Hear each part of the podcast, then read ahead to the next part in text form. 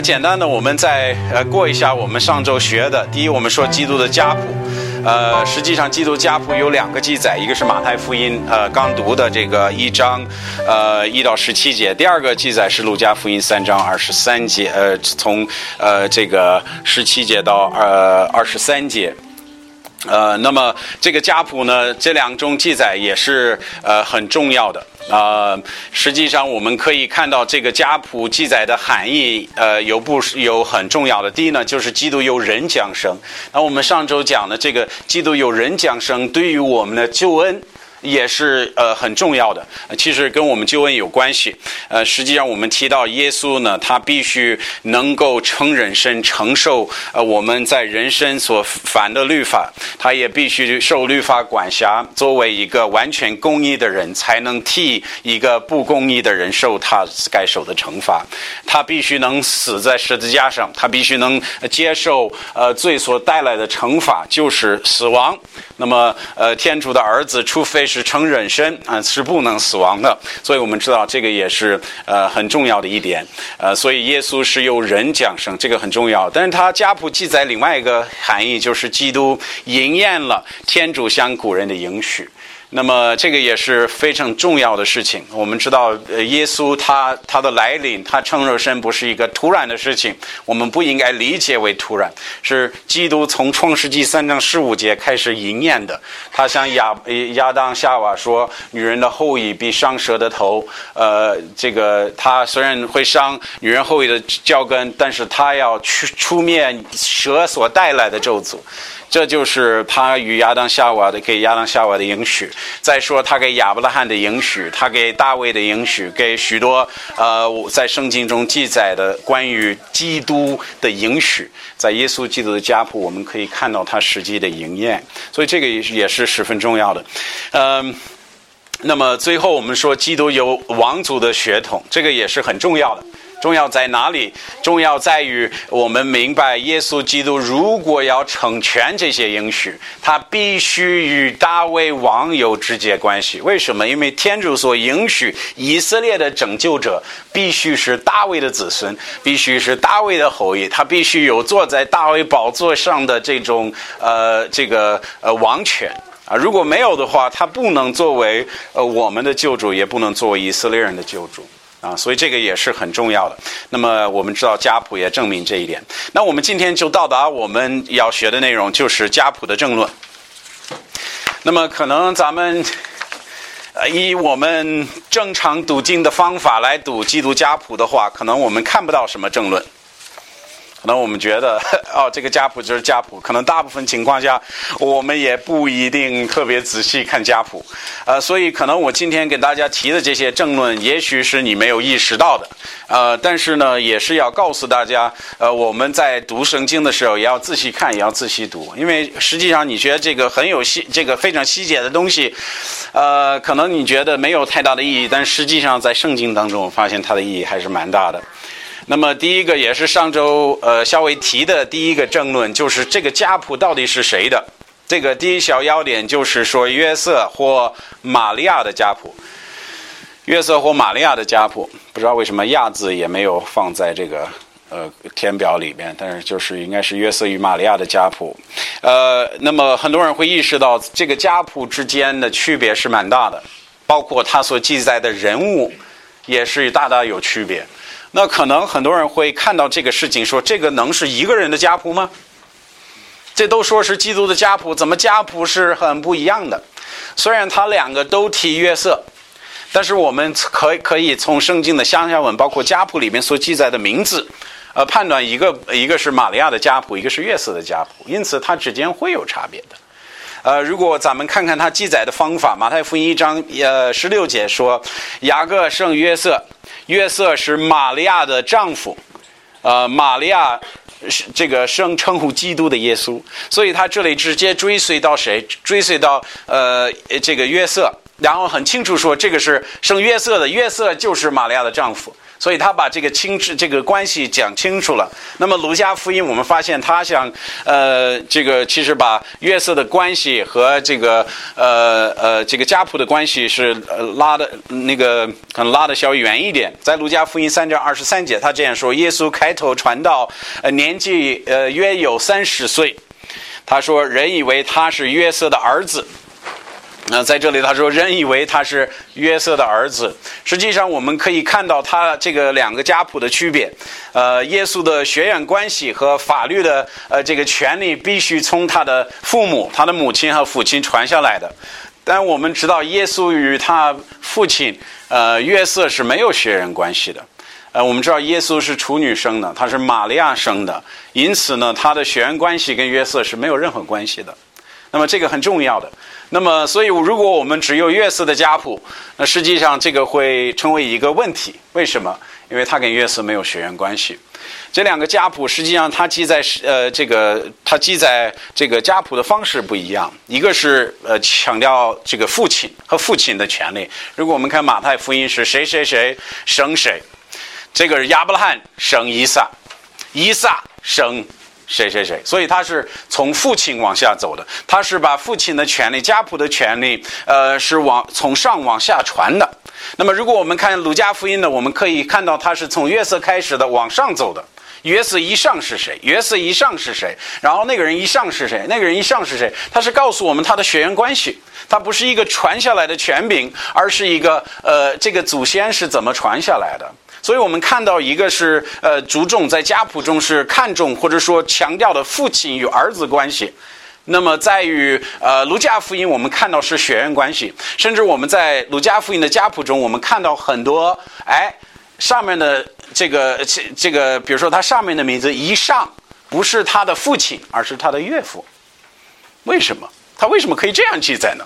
原因在于他强调的是血缘关系啊，不是。呃，这个权力关系啊，而不是家谱的这个王权关系等等，所以是这个是我们明白，呃，儒家福音强调的是血缘关系，呃，这个呃马太福音强调的就是父亲所传下来家谱和王位关系，所以这两个是不一样的。那马马太福音的家谱就是法律关系的家谱，耶稣他不能进。呃，我们知道王权在圣经当中，在我们就业历史呃就业历史当中，以色列历史当中，他是从谁？他是从父亲传下来的。呃，无论是谁，就是不管中国历史或者是外国历史，我们知道一个父亲，无论这个儿子跟他有没有血缘关系，他收养这个儿子，他就可以坐在王位上。为什么？因为我是父亲，他我收养他，他属于我的儿子，是否有血缘关系不太重要，他是我的儿子，我可以把这个权利呃传下传传给他了。因此呢，呃，我们知道耶稣基督是接着约瑟收到他与大卫的这个宝座的这个权利。那这个就很重要的了，但是如果我们看《鲁家福音》呢，我们知道《鲁家福音》所记载的就是血缘关系。那么血缘关系就是玛利亚的家谱，玛利亚的家谱。呃，呃，这个我们上次也提了，就是如果你学习约瑟的丈夫，而约瑟的父亲，他上一辈在这两个家谱是不一样的。在马太福音一章十六节，他说雅各生约瑟。但是在《鲁家福音》三章二十三节，他说：“呃，这个约瑟以上是谁？希利。”那么，我我们在学习家谱，把比较一下这两个家谱，我们就看见这个希利，在我看来就是玛利亚的父亲，呃，他应该是约瑟的呃岳父，啊，因此我们可以看到这个这两个区别的存在。所以我们看到这个这两个家谱，虽然看到一些有区别的人物。呃，但是实际上这两个家谱区别中也不大，原因在于，呃呃，是这个约约瑟和玛利亚他俩的家谱别区别也不很不是很大啊，所以可能一不细看，觉得啊这两个人是这两个家谱是一个人的家谱，实际上，呃，如果你细的看，你发现到最后他呃他呃不太一样。不太一样，然后这个你说这个重要吗？重要在于我们下一个争论啊，下一个问题，我们发现它这个呃是一个比较重要的一个一件事情，呃，所以我们我们从家谱的这个上下文来看的话，它这两个家谱是一个是约瑟的家谱，一个是玛利亚的家谱。呃，第二个，呃，第二个争论呢，嗯、就是呃呃耶格尼亚的呃咒诅，耶格尼亚的咒诅。呃，很多人呢可能都不知道耶格尼亚是谁，也不知道这个 耶格尼亚的咒诅是什么。甚至我们经常为了扳倒刚学习神学的或者圣经的人，说啊，你把这个约格尼的家谱给我们解释一下。我们这个周二的圣经，呃，圣经论呢，我是专门给他们设了这个问题，让他们头疼了好几个月了。那么这个这个东西，你才就真的去比较详细的去学习家谱中，才会意识到这个问题。呃，为什么说才会详细的呃学习之后才发现这个问题？因为它需要你对于旧约、新约的呃家谱都有一定的理解，才能会发现到这个问题。那理解中其实也会得必须必须对于家谱记载的方法也有一定的基础，才能明白呃这个是呃争论的呃主要主要原因。那么我们看一下约翰，约翰这个是马太福音一章十一节所记载的一个人物，在十一节他说约约西亚生呃耶格尼亚和耶格尼亚的弟兄啊，那时候百姓被迁到巴比伦去了。那么在这里我们看见他们已经迁移到哪儿？到巴比伦去了。这个是迁移之前最后一个国王，他的名字圣经在这里记载为呃耶格尼亚。嗯，注意他这里所提到的父亲是谁？父亲他说是约西亚啊。那么在我们学习这个呃家谱的这个政政论的时候，我们发现这个人有四个不同的名字，但这四个不同的名字还是一个人啊。我们可以从他想象文来证明的。呃，首先呢，我们要看第一个就是约阿敬的儿子叫谁？叫约格尼，呃呃，耶格尼亚也是啊，这个亚这个字不一样了，但是他的人是一样的。注意历代之上三章十五到十六节，那注意这个问题。他这里说约西亚的长子，好，在我们马太马太福音这个经文当中，他说约西亚生谁？耶格尼亚。那么这个是他们记家谱的方法，我可以直接跳一代是没有问题的。我把爷爷的名字或者爷爷爷爷的父亲的名字加在家谱中，说生了他的子孙和子孙的儿子都是可以的。主要是它是一一一根线。好，在这里我们看见他在呃历代之上三章十五到十六节，他说约呃约西亚的长子是约翰呃约翰娜约翰南，他后后面就说次子是呃约阿敬。他说：“三子是呃西利加，四子是沙龙。在十呃十六节说约阿敬的儿子是谁？耶格尼亚。好，他给我们提了他两个儿子。那这个他实实际的父亲是谁？约阿敬。那约阿敬的父亲是谁？约西亚。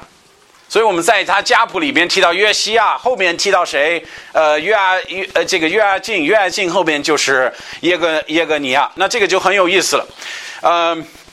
他有意思在于他，我们在知道现在知道他的父亲是谁，也知道他的爷爷是谁，而且知道他是被掳之前最后一个国王，所以这个人不是特别难找到的啊。圣经中提到不少关于他了。那么约阿敬就是呃耶格尼亚的父亲，呃在呃列王记下十二十四章六节也告诉我们他的儿子也有另外一个名字。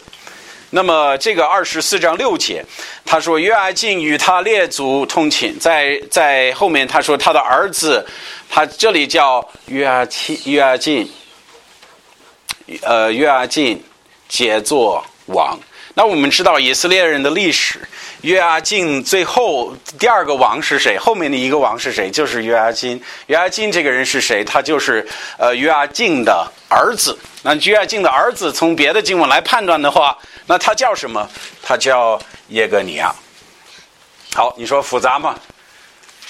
嗯，其实跟中国历史比也不太不太复杂啊。为什么？我们知道中国这个皇帝也是经常有名有字有号，各种各样的说法，对不对？一样，在他做到王位的时候，我们他改名字是很正常的啊，所以这个我们不应该觉得很稀奇了。呃，但是呢，我们在圣经中也有提到另外一个名字，就是第四个名字，也是约阿敬的儿子格尼亚。呃，呃，请请家大家看一下耶利米书，就是在纸上的二十二章二十四节，他这里说主说犹大王约阿敬的儿子，呃，哥尼亚。那么在这里，我们如果看看向下文，我们也知道他是被掳被掳到巴比伦之前最后一个王。这里他的名字是端写，他只是说哥尼亚，这个叶字给去掉了。但是我们从他想象文知道，他也是指的约阿敬的儿子，也是最后在被掳之前做王的耶格尼亚。所以我们知道又看到一个名字，在这里他的名字叫什么？他的名字叫哥尼亚。好。那么这个就比较有意思了，呃，那咱们读一下关于哥尼亚的咒诅啊，在圣经中他告诉我们，呃，哥尼亚是被咒被咒诅的，耶利米书二十二章二十八到三十节。好，在这里他说，呃，他说哥尼亚这人欺辱被人轻看的，已经回的瓦器呢。呃，在这里他说，呃，人其如无祖爱惜的启民呢。他说他主说，在我眼里他什么都不是。后面他说他和他的后裔为何呃被射到呃被投到所不认识的地呢？他说地呀地呀，须听主的话。主如此说。他说当陆定这人为无子的人。后面你注意他说什么？为一生不得相通的人，在他的后裔中，比无无一人得相通，能坐在大卫的位上，在治犹的，在这里犹的。所以这个就很有意思了，因为最后从巴比伦被掳到巴比伦前的这个国王，他也也个这个名字在这里他记载的是呃格尼亚。呃，我们知道就是新约所提到的耶格尼亚，但是呢，在这里他说这个人呢，他不会在，他没有说不会有子孙，而且而且说他的子孙不会通达，不会坐谁的王位上，不可能坐在大卫的位上，啊，这个就很有意思了，这就很有意思。那就就在这里，我们就有一个矛盾了。很多人会觉得，哇，那在这里我们看到了马太，呃，马太福音它记载在一章的刚看到的这个，呃，一章十一节，他说约西生耶呃耶格尼亚和耶格尼亚的弟兄。那么在耶稣基督的家谱里边，在马太福音里边有了什么？有了一个被咒诅的人。而且这个咒诅很清楚说，他的后裔不能坐在呃大卫的网上王位上。那这个就很很有意思了啊！最起码我们说很有意思，有意思在于这个可能会让我们觉得呃呃很很稀奇，可能会觉得啊这个是个矛盾，这个怎么解释？实际上，如果我们仔细思考这个问题，我们发现其实很容易去解决。呃，解决在于哪里？圣经第一，他没有说他没有子孙。很多人理解这个咒咒诅，第一部第一半部分，他说，呃呃，在他说当陆定这人为无子的人，然后很多人理解这句话为他不应该是生儿子了。呃，但是实际上他后面就说的，在他后裔中，你知道吗？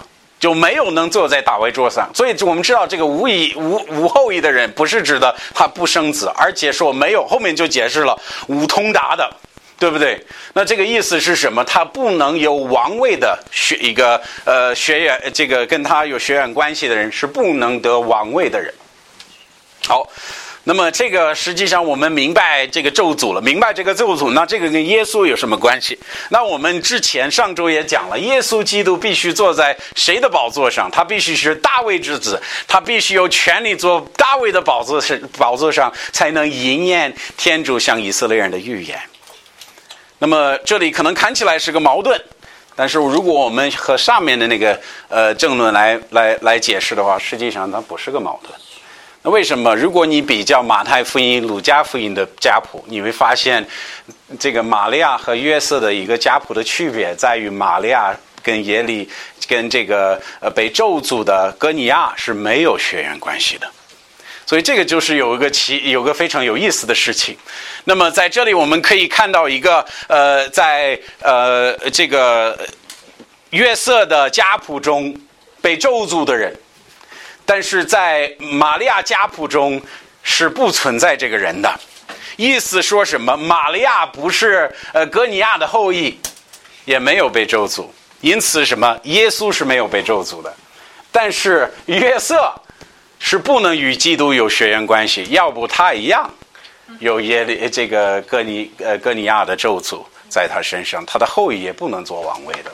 因此，这个矛盾实际上，如果我们分清楚这两个家谱，明白马太福音的家谱是法律上的家谱，它只是要证明这个呃耶稣基督是与大卫有关系，他跟学院关系也是没有任何相干的。那么再明白儒家福音，他强调的是血缘关系，那我们明白耶稣基督跟呃耶格尼亚是没有血缘关系，因此跟咒诅没关系了。所以说，这个也是因为很多人呢，在研究圣经研究多的，他会拿出这种矛盾来否定圣经的道理。比如，耶稣不能作为救主，呃，不能作为基督，因为他跟哥尼亚咒诅有关系。但是实际上，我们要一比较，发现这个它是没有血缘关系，呃，因为跟约瑟没有血缘关系的。所以这个也是很重要的，也是值得提出来的。第二点呢，呃，第三点呢，呃，在这里我们。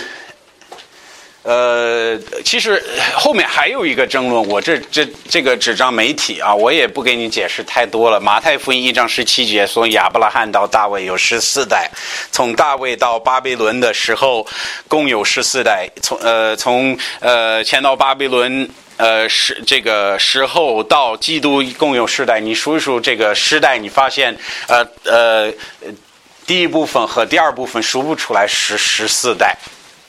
啊，很多人就对这个有意见，但这个其实你了解以色列人记家谱的原因和方法，你就可以数出十四代了啊。所以这个只是不了解记载家谱，特别是以色列人记载家谱的方法。另外一个事情也是非常有趣的，正好说到这儿也给大家提一下，虽然我这儿这上面没写，就是呃呃数字的希希伯来人对数字很敏感。所以这个十四在他们的思想中是很重要的东西，包括他们的每一个呃每一个字都是与一个数字有关系。比如说，如果他们他们的字母是按照它的排序是定一个数字的，比如说 A 是一，B 是二，C 是三等等，所以它每一个名字每一个词汇都是与数字有关系的。所以如果你查查，你发现呃。大那个马太这样记，它是什么原因？为什么必须有十四、十四、十四？因为如果你学习大卫的名字，你知道大卫的名字就是十四，所以他要再三次强调耶稣与大卫的关系，十四、十四、十四。所以这个也是非常有趣的地方。它不是记载，实际上我们刚看到马太是挑过了很多的人，故意写成十四代。那这个目的在哪里？他是要强调基督与大卫的关系。啊，当然这个就是很细节的，不是不算特别重要的一个一个事情，不过也是可能呃，你提到这个家谱正论里面，可能偶尔会被提到的事情，就是这个十十四代怎么算出来。这个如果大家以关于这方面有什么疑问的话，咱们私下可以聊聊，因为不算特别重要的一个事情。好，下一个就是家谱的教训啊。我们先讨论讨论一下，也是可能我们讲家谱的主要原因，要要问问到底他是给我们教导什么？对，给我们一些什么教训？第一，呃，我们要看看到的第一的教训是天主是信实的主，他是信实的，他是可靠的，天主应验他所应许的，而且接着耶稣基督应验的。呃，天主借呃借着此家谱证明了他的信实。天主给列祖的应许，给以色列人的应许，给世界的应许，呃，他都是按着自意应验的。我们不需要给他什么灵异才能找到应验。实际上，我们可以通过家谱，他都是按着自意给我们非常清楚的应验。借着耶稣基督的家谱，都证明了这一点。那我们之前说过，那这个耶稣的家谱，这个不是圣经，都是人写的。不，这个家谱是，呃，是都是，呃，呃，圣灵呃感动的，叫人写出来了。不但如此，我们也呃上周也说了，这些家谱在公元前七十年，呃以色列人这个圣殿被毁了之前，都是可以上圣殿去查的。所以没有任何的争议，甚至耶稣基督的服饰当中，人在那里喊大卫的子孙，大卫的子孙拯救我们，大卫的子孙医治我的病，在喊这种事情。你觉得法利赛人要是能证明耶稣基督不是大卫的子孙，他早就证明出来了没有？肯定是对不对？那我们发现关于他的家族，法利赛人和反对耶稣基督的人没有一次提到一个就是反对的声音。他们都知道他是有做王位的权柄，他都知道他与亚伯拉罕，他是亚伯拉罕、亚当、亚伯拉罕、大卫的子孙，对不对？因此，我们也明白天主，我们可以看到天主的信信使，看到天主的信使，我们可以看天主他给亚伯拉罕的应许，在创世纪二二十二章十八节，他说：“因为你遵我的命令，他说天下万民必因你的子孙得福。”我们知道德福的应许实际上跟我们救恩救恩有关系的。上周我们也读了加拉太书，他说这个应许不是指的众子孙，而是指的一个子子孙，只是指的耶稣基督。那么他在这里应许亚伯拉罕也很清楚了，亚伯拉罕也是因为信圣经说天主给他的应许而得救的。那怎么什么样的人可以引引信应许得救啊？那必须是允许弥赛耶稣基督的，呃，也这个允许才能得救。所以我们知道亚伯拉罕同时也是自己明白这一点。那么在。呃，如果我们看一下这个，呃，这个圣圣经当中，我们可以看天天主给大卫的应许，就是在撒母耳下七章十六节，他说：“你家和你和你国比，呃，鉴定到鉴呃鉴定到什么时候？呃，他说直到永远。他说你的国位必鉴定到永远。所以他借着大卫的后裔要鉴定他的国位。那么我们知道这个也是跟千禧年和和耶稣基督的国度有关系的。”那么这个会将来有非常清楚的应验，但是在家谱当中，他证明他想亚当的这，而不是他像大卫的这个应许，嗯。那么他允许的这个证明是在马太福音一章十七节，他说从亚伯拉罕到大卫共有十四代，从大卫到迁迁到巴比伦时候共有十四代，呃，从迁到巴比伦呃呃的时候到基督有十四代，他把基督的家谱，呃和亚伯拉罕、大卫也是马太福音一章一节所说的亚伯拉罕的后裔、大卫的后裔、耶稣基督的家谱。对不对？他通过家谱来证明他之前给我们的应许。天主给亚当和夏娃的应许，就是在创世纪三章十五节：“我又使你们和女人彼此为仇，你们和女呃你的后裔和女人的后裔彼此为仇。女人比女人的后裔将伤损他的头，他将伤伤损他的脚跟。”这个我们也是知道他。告诉夏娃和亚当，他们的后裔必出来一个能解决蛇所引起的咒诅和问题，那就是耶稣基督。你说他们懂不懂？你为什么？你觉得该隐他这起该隐这个名字，你觉得他不懂吗？如果你学习他们生子，生的第一个子叫该隐，这个名字知道什么？他说我们从主得了男子。那你说这个从主得了男子，可能觉得他们是嗯重男轻女的啊？你看我们生了个男孩多好，对不对？没有，这得了个男子，这个是跟他三章的应许有关系。一个后裔必须从女女人出来，也要拯救，也要拯救人类。所以他们一直在盼望呢，起着名字说我们从主所得到了男子。啊，所以我们看到他这个也是在盼望、等待着，呃，主应许的应验。那么这个应验就是在应应验的证明，就是在路加福音三章三十八节，他说其上是，呃，伊诺士。其上是塞特，其上是亚当，其上是天主。如果我们我们追追随呃耶稣的呃血缘关系，可以直接追随到亚当夏娃，这是没有任何问题的。但是第二点，我们不仅是看到天主是信实的，其实我们说天主是信实的，估计我们都知道这一点。但是，看 怎么说？我们读一读家谱的时候，就啊，对对，这样主这样应验了，然后这样就成就了。我跟你说，这个是好几千年过去的，好几千年的安排，好几千年的事情，都完全以按照天主所说的那样应验的。这个不是什么小事情，所以在就在这种大事情上，我们可以看见主啊，他的话语是信实的。如果他跟呃大卫说了三次，我我要通过你的后裔兼顾你的王位，兼顾到永远。他通过亚伯拉罕也是三次告诉他，哎，你要记得，呃，你的子孙以他说全国的人、全民的，就是全世界的人要因你子孙得福。他三次有这样说法。然后我们看到，哎，确实，他他所赐给的呃拯救者就是从亚伯拉罕出来的。因此，我们知道，呃，我们在我们的小事情上也应该是信靠主的，因为他是呃可信的，他是信实的。呃，但是第二点也是值得我们考虑的，就是天主是连续人的，天主是连续怜悯人的。这个也是很很有意思的。实际上，我们在这里，我这里写了三个啊，但是说说说，我要写对的话，应该写的是四个，不仅仅是三个人啊。他说家谱不该记载的三个人，我这里提到了塔马拉赫和路德，其实我应该在这里加个八十八，我是吧？为什么？因为他也不应该在家这家谱里边啊。你说这个是什么意思呢？如果我们学习这个这个家谱，首先我们看到。呃，我们看到的人物，呃，并不是，呃，该如果我是记自己的家谱，我会提到的人。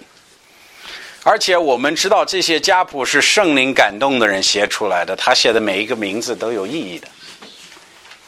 我们也刚证明了，经常他是跳代的，按照他们记家谱的方式，根本不用提这些人的名字，而且。他们这我提的这几个都是女人嘛？古人家谱哪儿记女人的？以色列家谱哪儿记女人的？很少有提女人的这个家谱了，在圣经当中。但是他尽管把这四个女的提出来了，而且我们发现这四个女人没有一个是，呃，可以说在他们从他们的视角该记的人了。而我们详细查考基督的家谱，我们会发现，就是这个事情很有意思。其实有有不仅仅是这四个女的啊，还有其他人物。我们在家谱里边发现，嗯，如果我们学习呃他们的故事、他们的历史，他们是不应该记在基督的家谱里边。从我们自己的角度来说，我们觉得这些人呢，他们他们没有资格做基督的这个祖先。那能如果咱能选着去记的话，我我我不会记些这些，对不对？但是主故意给我们提出来这几个人的名字。哦，你看一下马太福音一章三节，他说：“犹大与他玛是生法勒斯同兹拉。”那么在这里我们看到他玛，他可以说犹大生法勒斯兹兹拉，但是他没有，他这里加同谁？他玛是。这个女这个女人其实犹大。这个不仅是这个女人的问题，犹大与他玛，他俩做的事情非常的不好。咱学习这个故事，我今天时间缘故，我不会再提很多。但是我们知道，他是，他是他儿，这个这个，他他算是他女儿了。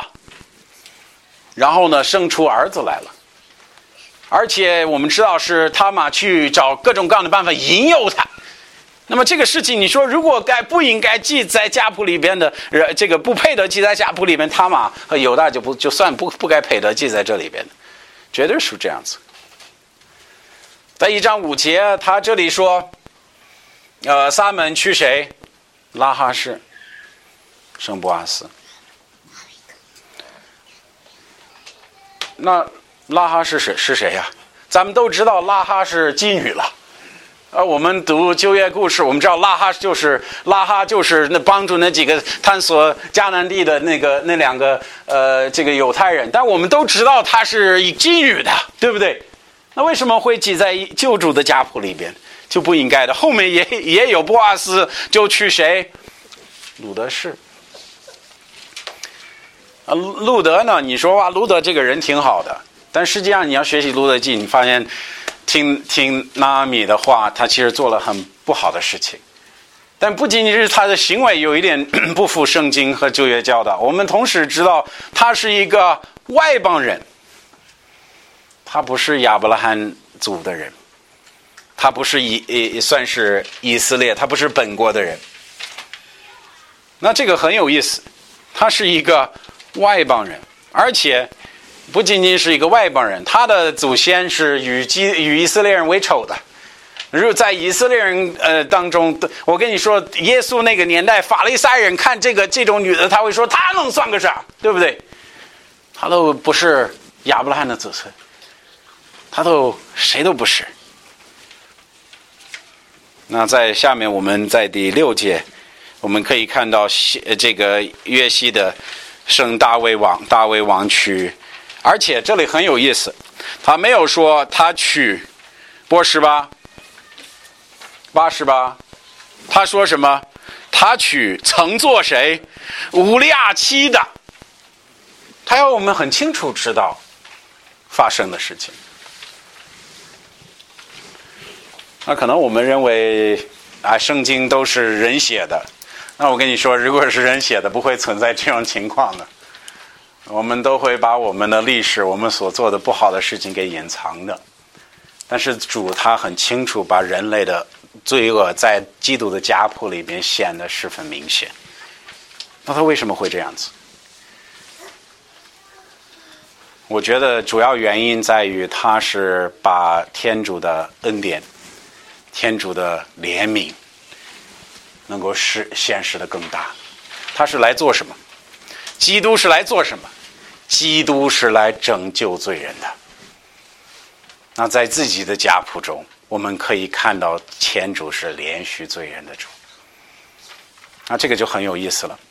呃，大家有圣经翻到约翰福音，呃，不是那个伊夫所书吧？咱最后看到，呃，最最后看一节经文吧。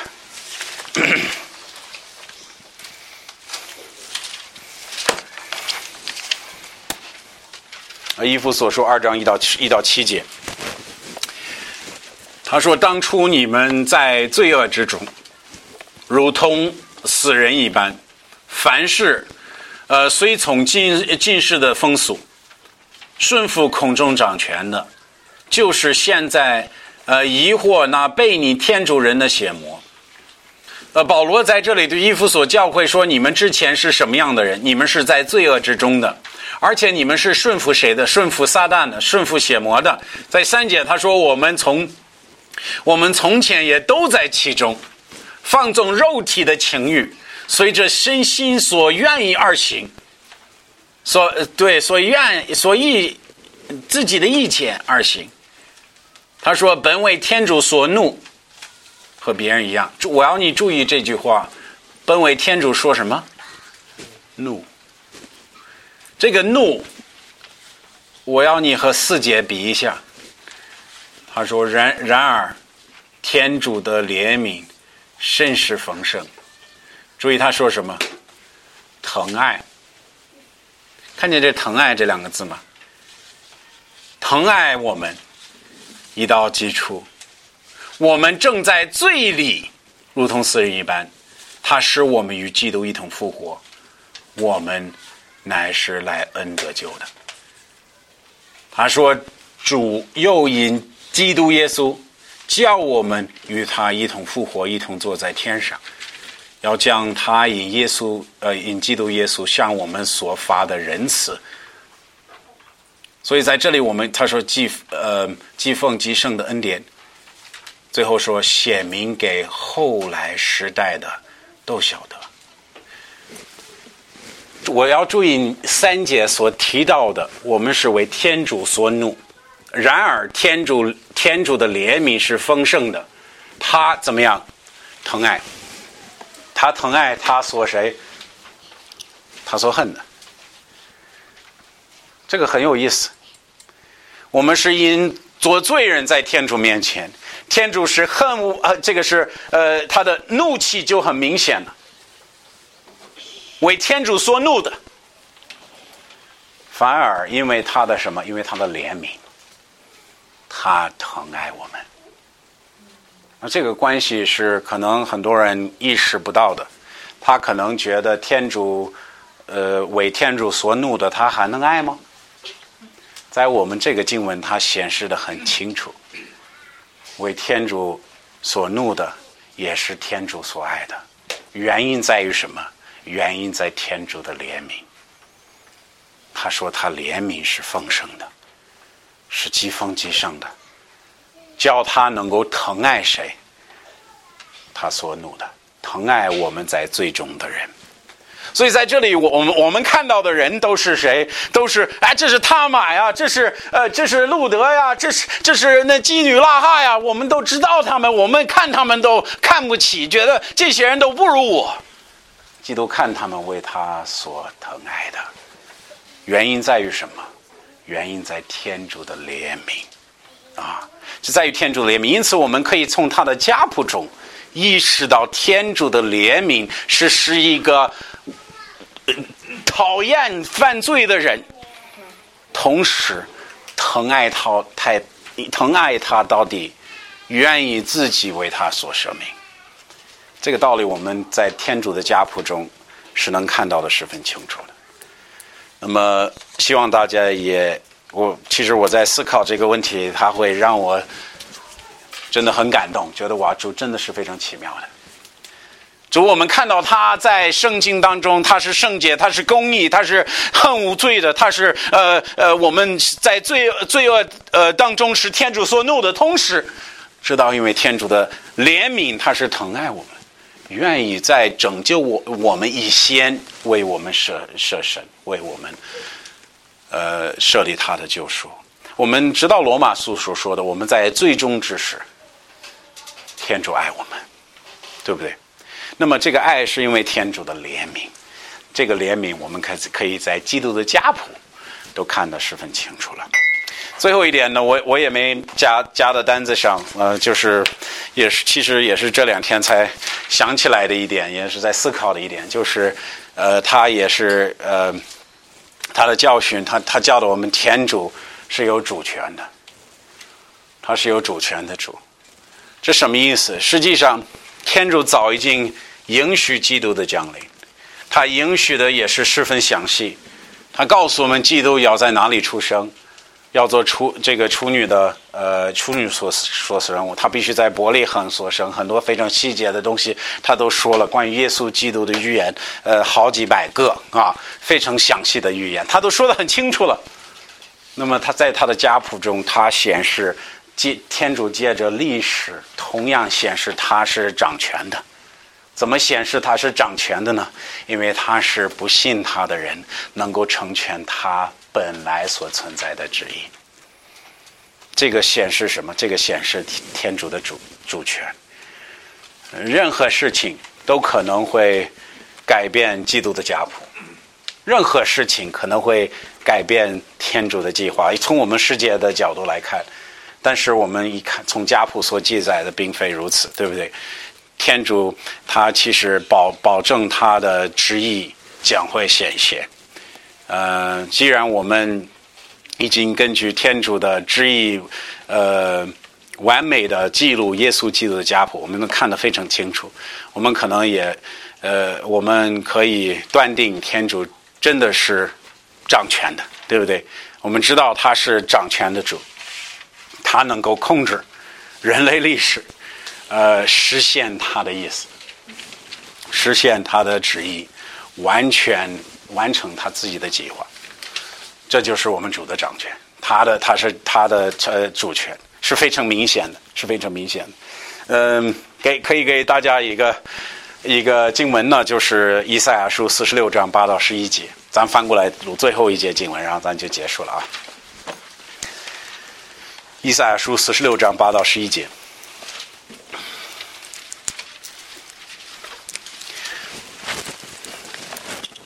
他说：“你们这些悖逆的人啊，伊赛呃伊赛亚书四十六章啊，八到十一节都找到了吗？啊，他说：你们这些悖逆的人，去想念这事。